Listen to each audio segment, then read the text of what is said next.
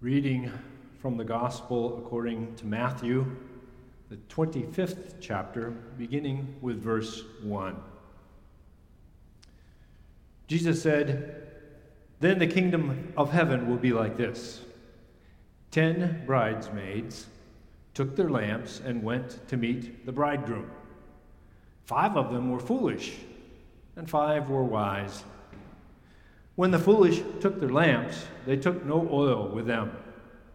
But the wise took flasks of oil with their lamps. As the bridegroom was delayed, all of them became drowsy and slept.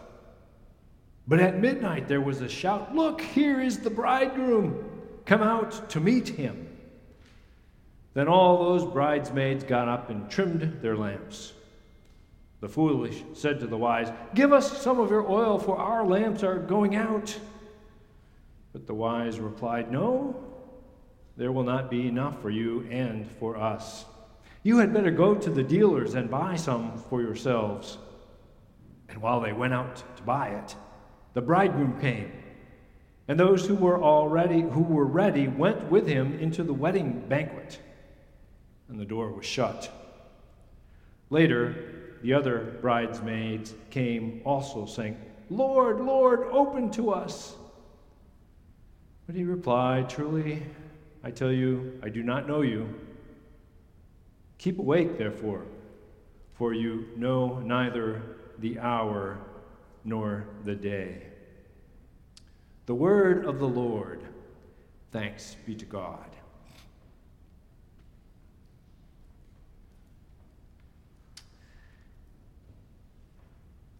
As you have already heard this passage, here you will hear it again several times.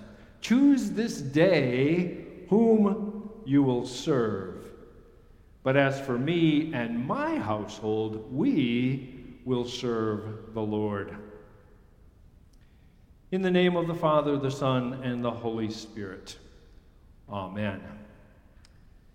This often emplacked passage from Joshua serves as a rather fitting lectionary lesson for the end, we hope, of this our election season. Yes, I too have a copy. It has not yet made its way into my, onto the walls in my apartment, and I guess I'm preaching to myself today that I better get it up there. I hope it doesn't fall over. A record number of us and our fellow citizens mailed or walked our leadership preferences to the polling sites over the last little while. One of the really important choices we make in our land.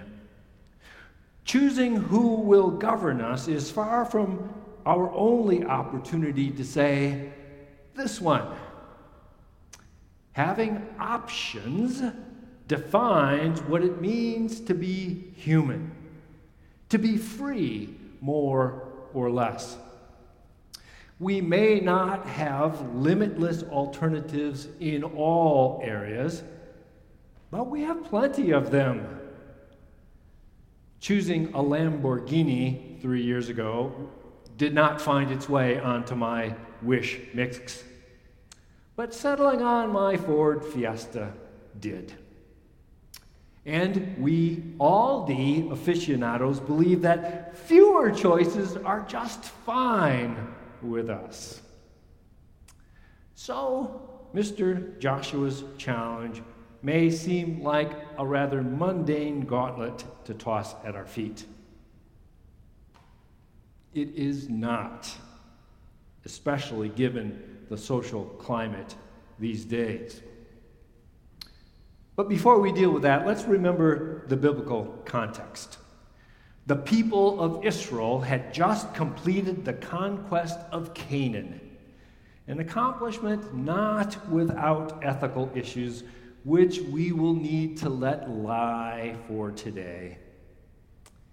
Israel was ready They were so ready to, to breathe a national sigh of relief and to settle into a new sense of normalcy.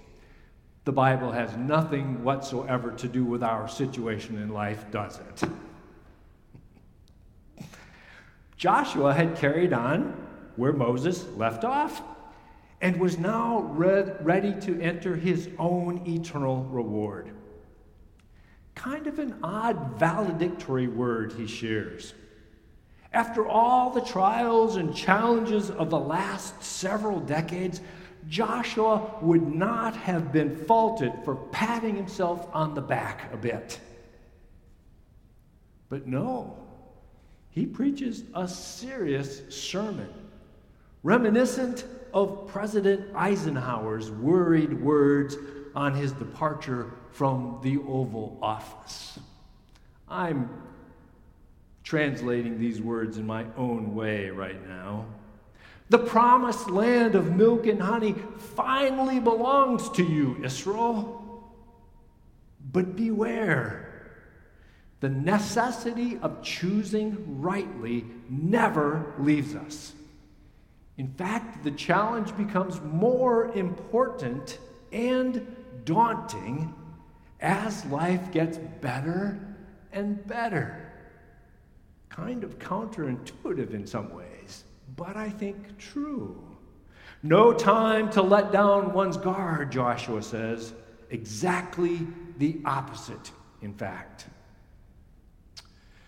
I could go on at some length about the comparisons between Canaan and our homeland, about the various gods that clamor for our devotion, about the dangers of resting on our laurels, about letting others make the life and moral choices that we should make for ourselves. As usual, we have a lot to accomplish in the context of a Sunday morning and early afternoon. So, brevity befits the occasion.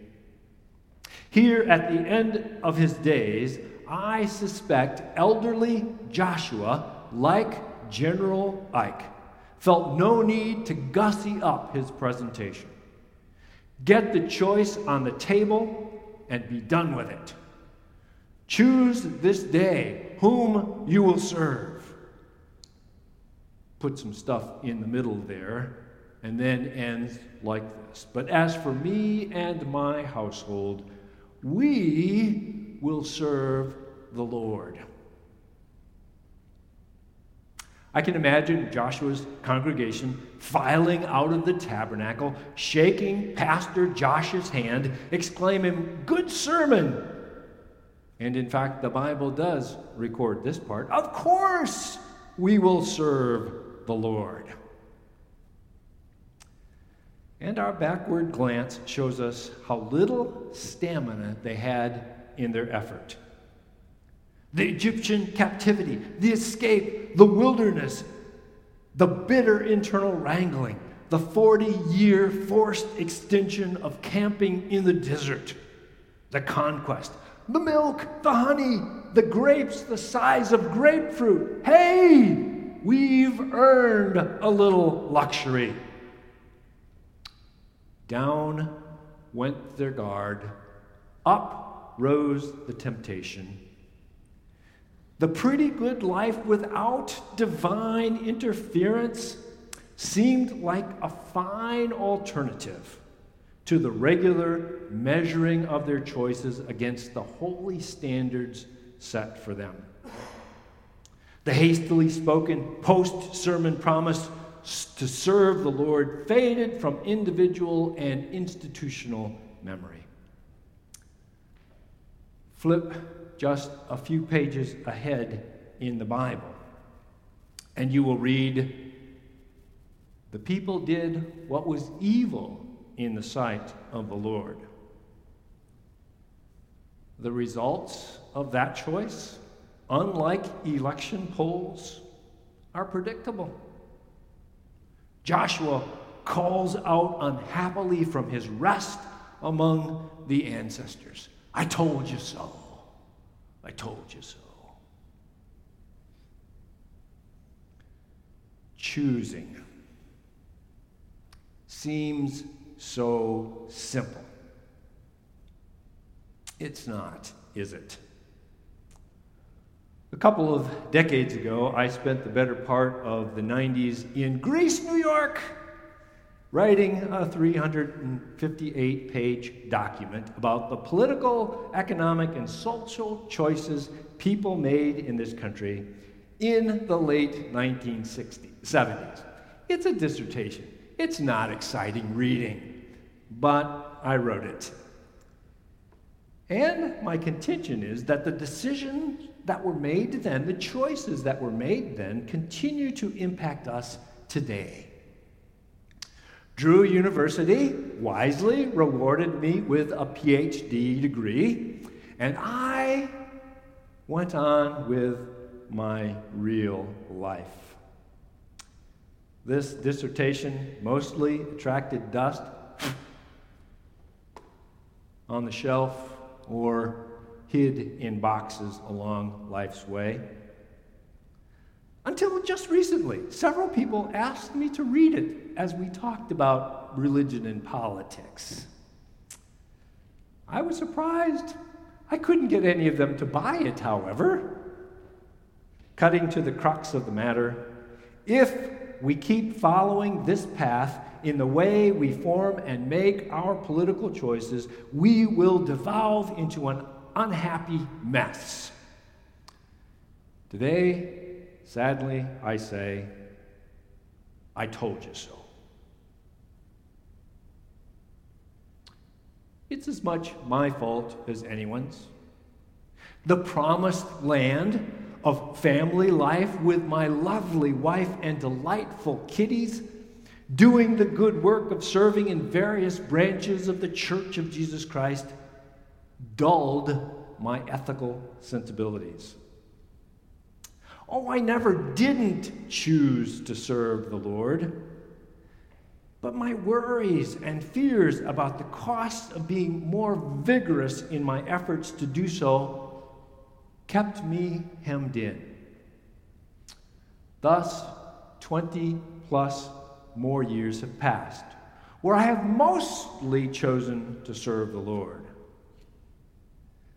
But I have also had a little side gig of worshiping stability, of not rocking the boat, of saying yes when I should have said no, and vice versa. Of thinking that good people will come around to make the right choices in the end, that our national institutions would be up to the challenge of meeting the situations at hand. Yada, yada, yada. The results? A situation where income inequality has increased exponentially where social and racial disparities, always present, have erupted afresh, where we enjoy an unprecedented string of 70 degree November days in Rochester, New York, while knowing, knowing the impact climate change has on the world that I am leaving to my grandbuddy where the titular re- leader of the free world can rant and rave and fume about a political system that is simply carrying out its function in a way that it's supposed to. And we all moan and groan about how awful the whole scenario is. And I am forced to ask myself, who, who have I chosen to serve?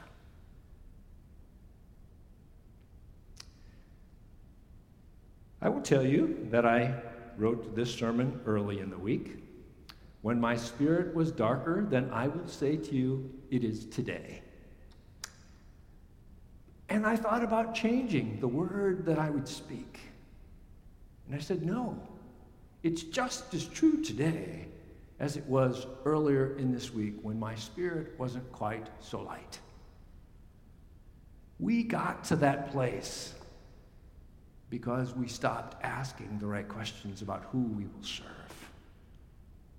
And so we are now at the end of this week. the election season is not yet over, although we certainly are hoping that it soon will be, correct? And it's been kind of a downer sermon, but that wasn't the intention. At the end of this sermon, and a week filled with fear and anxiety, where the sun is shining brightly, and even though it's warmer than it ought to be, we're going to enjoy this day. And I have come to realize that I am so preaching to myself.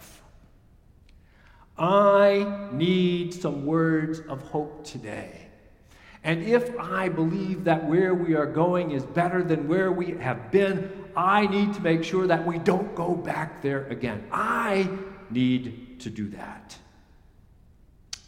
I need some words of encouragement today. And the lectionary and Pastor Joshua provides them. Choose this day whom you will serve. And then he gives us the example. As for me and my household, we will serve the Lord. I need to get that plaque up on my wall, and I need to read it, and I need to do it. I long ago gave up the notion that I can change the world, but I am able to make a difference in it. My lungs still take in oxygen, and blood courses through my veins, which means it's not too late. I have time to refocus seriously on Joshua's parting words, to make a difference in the years ahead, to make sure that hope continues to grow in our life together. I can choose today to serve the Lord. And so can you. Thanks be to God. Amen.